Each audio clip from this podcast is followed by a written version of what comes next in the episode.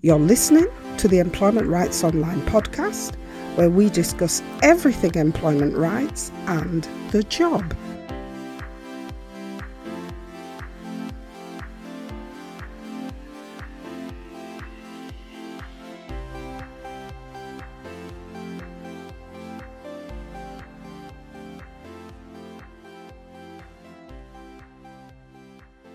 Hi there.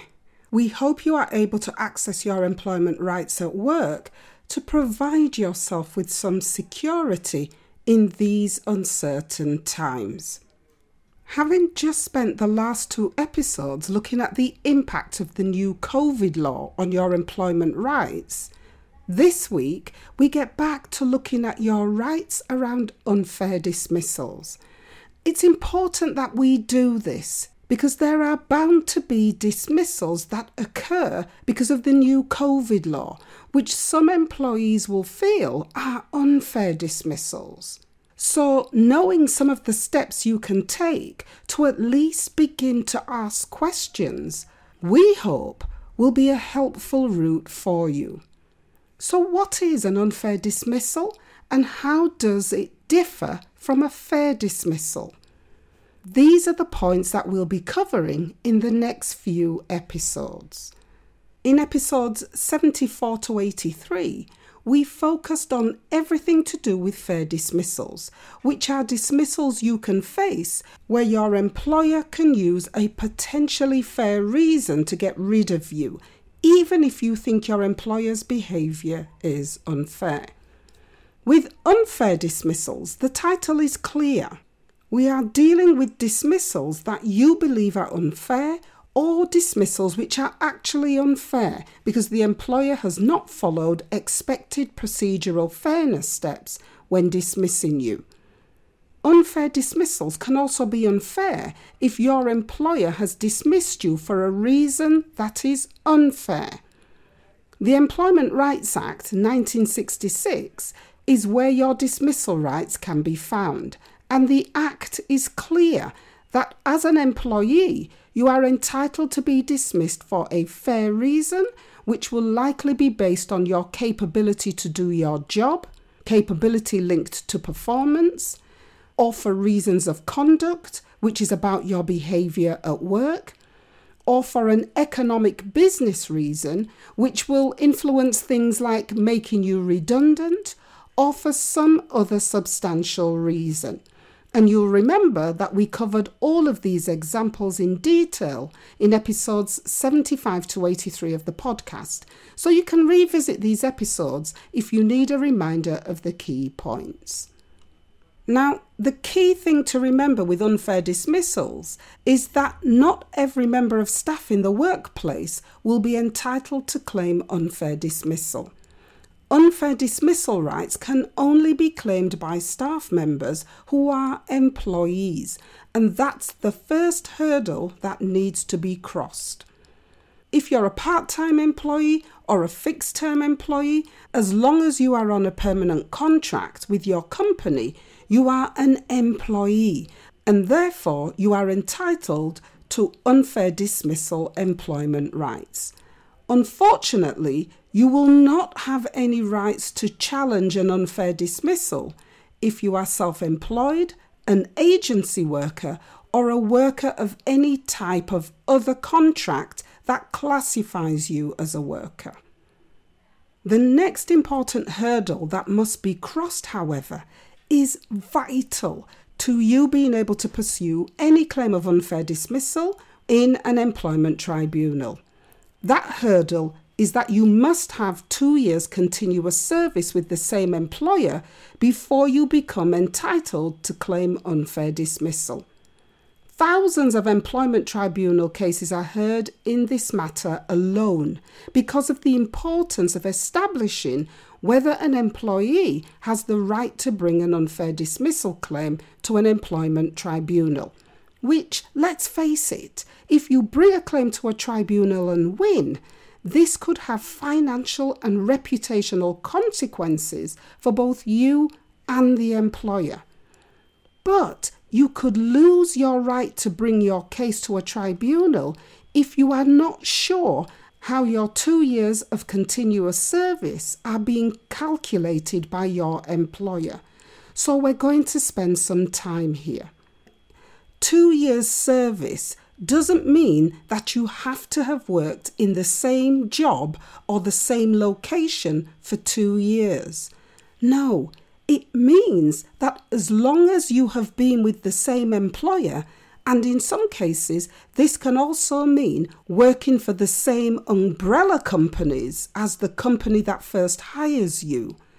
As long as you are with the same employer, even if you have moved sites or you have been moved to a different part of the business, if it's the same employer, then your continuous service still runs. Now, this is a very important point because there have been many, many cases where employers have been a bit ambitious in trying to get around the two year continuous employment rule by moving people around various businesses in the same company and then dismissing them and then trying to claim that employees don't have the necessary two years continuous service because they've moved to a different part of the business that was not connected to where the employee previously worked. One of the more recent cases where this can be seen involved an employee who worked for an oil company. Let's call that company Olive Oil Limited. Olive Oil Limited dismissed the employee on the 21st of February 2018. The employee then brought a claim of unfair dismissal. But before that claim could be heard, Olive Oil contended that the employee did not have two years continuous service and therefore the Employment Tribunal did not have jurisdiction to hear the unfair dismissal case. The tribunal then convened a hearing to decide this point, and this is what the tribunal found. The tribunal found that the employee started working with olive oil in 2004 and worked continuously until she was posted to Palm Oil Limited in 2016, so a 12 year working history. Palm oil operated in a different country, but it was common knowledge that olive oil and palm oil were part of the same holding company. The employee stayed with her job with palm oil for several months, but was not happy being overseas, so she then resigned from the job. But at the same time as tendering her resignation, Olive Oil then offered the employee another job with olive oil, and instead of working notice with palm oil, the employee returned to the UK and after a brief period of transition time began working with olive oil. The employee was then dismissed a year later, and Olive Oil claimed that the employee did not have two years continuous service. The tribunal disagreed and stated that the employer had been happy to accept the employee's offer to not work her notice with palm oil and instead to go straight to the new job offer and that the employee was entitled to do this in the same way that the employer was entitled to benefit from the employee's decision. And in that regard, because there was a mutual agreement to accept these terms, there was no break in service, as any break was covered by mutual agreements between the parties. So, in effect, I moved to another job. I'm with the holding company in another part of the business. I don't like that job. I resign. And before that resignation has any meaningful time behind it, another part of the business gives me another job. And it takes me about a week or two to come back from this international job, sort myself out, and then go back to working for my original company. I accept that I'm going to waive any notice pay that I should be paid from the international company, remembering that they're all part of the same business. So I accept that in starting work straight away, I'm not going to receive that notice pay, but I'm okay because I'm going to start work with the same company and then after a period of time, I'll receive a salary. And the Employment Tribunal accepted that this was the arrangement and that both parties had agreed it and had mutually benefited from that arrangement. So the employer's claim that there was no two year continuous service was thrown out, and the tribunal found in favour of the employee. That case will proceed to a full hearing and we'll look out for that case and we'll let you know. Because now that the issue of the two year rule has been decided, the case can proceed to a full hearing about unfair dismissal. And this is how complex things can get when dealing with length of service disputes.